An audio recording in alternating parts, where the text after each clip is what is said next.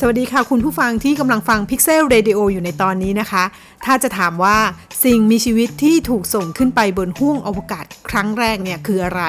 หลายคนอาจจะตอบว่าเป็นมนุษย์นะคะ แต่จริงๆแล้วรู้หรือเปล่าคะว่ามันเป็นเจ้าสุนัขค่ะ ที่ชื่อว่าไลกาดูเหมือนว่ามันเป็นภารกิจที่รุนแรงแล้วก็น่าเศร้าใจเป็นอย่างมาก เพราะเจ้าไลกาตัวนี้ถูกส่งขึ้นไป เพื่อทำภารกิจนอกโลก และไม่มีวันได้กลับมาบนโลกนี้อีก และนี่คือภารกิจสู่ความตาย เพื่อประโยชน์ต่อมวลมนุษยชาติก็ว่าได้ หลังจากความสำเร็จในการส่งจรวดที่มีชื่อว่าสปุตนิกหนึ่งขึ้นไป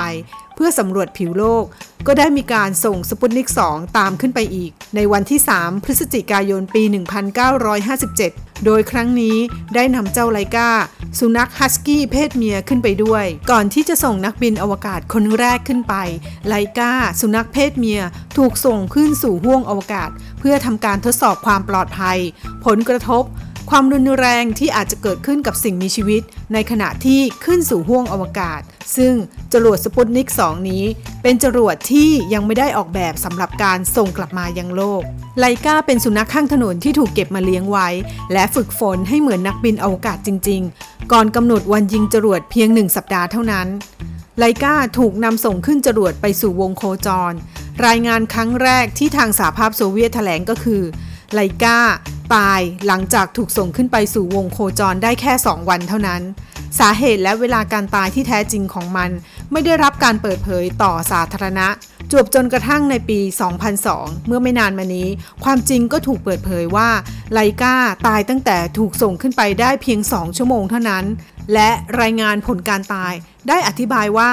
การตายของมันเนี่ยเกิดจากสภาวะความตื่นกลัวของเจ้าไลกาเองทำให้มันเกิดความเครียด เกิดสภาวะช็อก รวมถึงสภาวะความร้อนที่สูงขึ้นภายในจรวดสปุตนิก 2 ร่างอันไร้วิญญาณของมันก็อยู่บนจรวดสปุตนิก 2 นานถึง 5 เดือน และสลายไปเมื่อยานกลับเข้ามาชั้นบรรยากาศของโลก การทำหน้าที่ของมันแม้ว่าอาจจะเป็นเพียงการตายที่มันเองก็ไม่อาจทราบได้ว่ามนุษย์กำลังส่งมันไปสู่ความตาย แต่ก็นับได้ว่า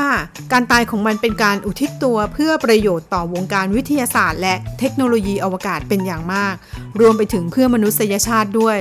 เพราะว่าสิ่งที่ได้จากการทดสอบนี้ เป็นการพิสูจน์เกี่ยวกับการมีชีวิตอยู่ จากการขึ้นสู่วงโคจร และทนต่อสภาวะไร้น้ำหนัก ซึ่งเป็นการกรีทางแก่การบินอวกาศมนุษย์ว่า สิ่งมีชีวิตตอบสนองต่อสิ่งแวดล้อมในการบินอวกาศได้อย่างไร ระยะเวลาช่วงต่อจากนั้นก็ยังมีรายงานว่า มีการส่งสัตว์ชนิดต่างๆ ขึ้นไปบนอวกาศอีก เพื่อทดสอบเช่นเดิมอย่างต่อเนื่อง และในระยะเวลา 3 ปีต่อจากนั้น ก็ประสบความสำเร็จ เพราะการส่งสิ่งมีชีวิตขึ้นไปและกลับมาปลอดภัยทั้งหมด โดยจรวดสปุกนิก 5 ซึ่งมีสัตว์มากมายหลายชนิด เช่น สุนัข กระต่าย หนูและแมลงชนิดต่างๆนับได้ว่าการเสียสละของเจ้าไลกาในครั้งนี้เนี่ยไม่สูญเปล่าเลยนะคะ แล้วก็ได้ก่อประโยชน์อย่างมากนะคะ ต่อวงการเทคโนโลยีอวกาศในเวลาต่อมา ขอขอบคุณข้อมูลจาก signmath.com ค่ะ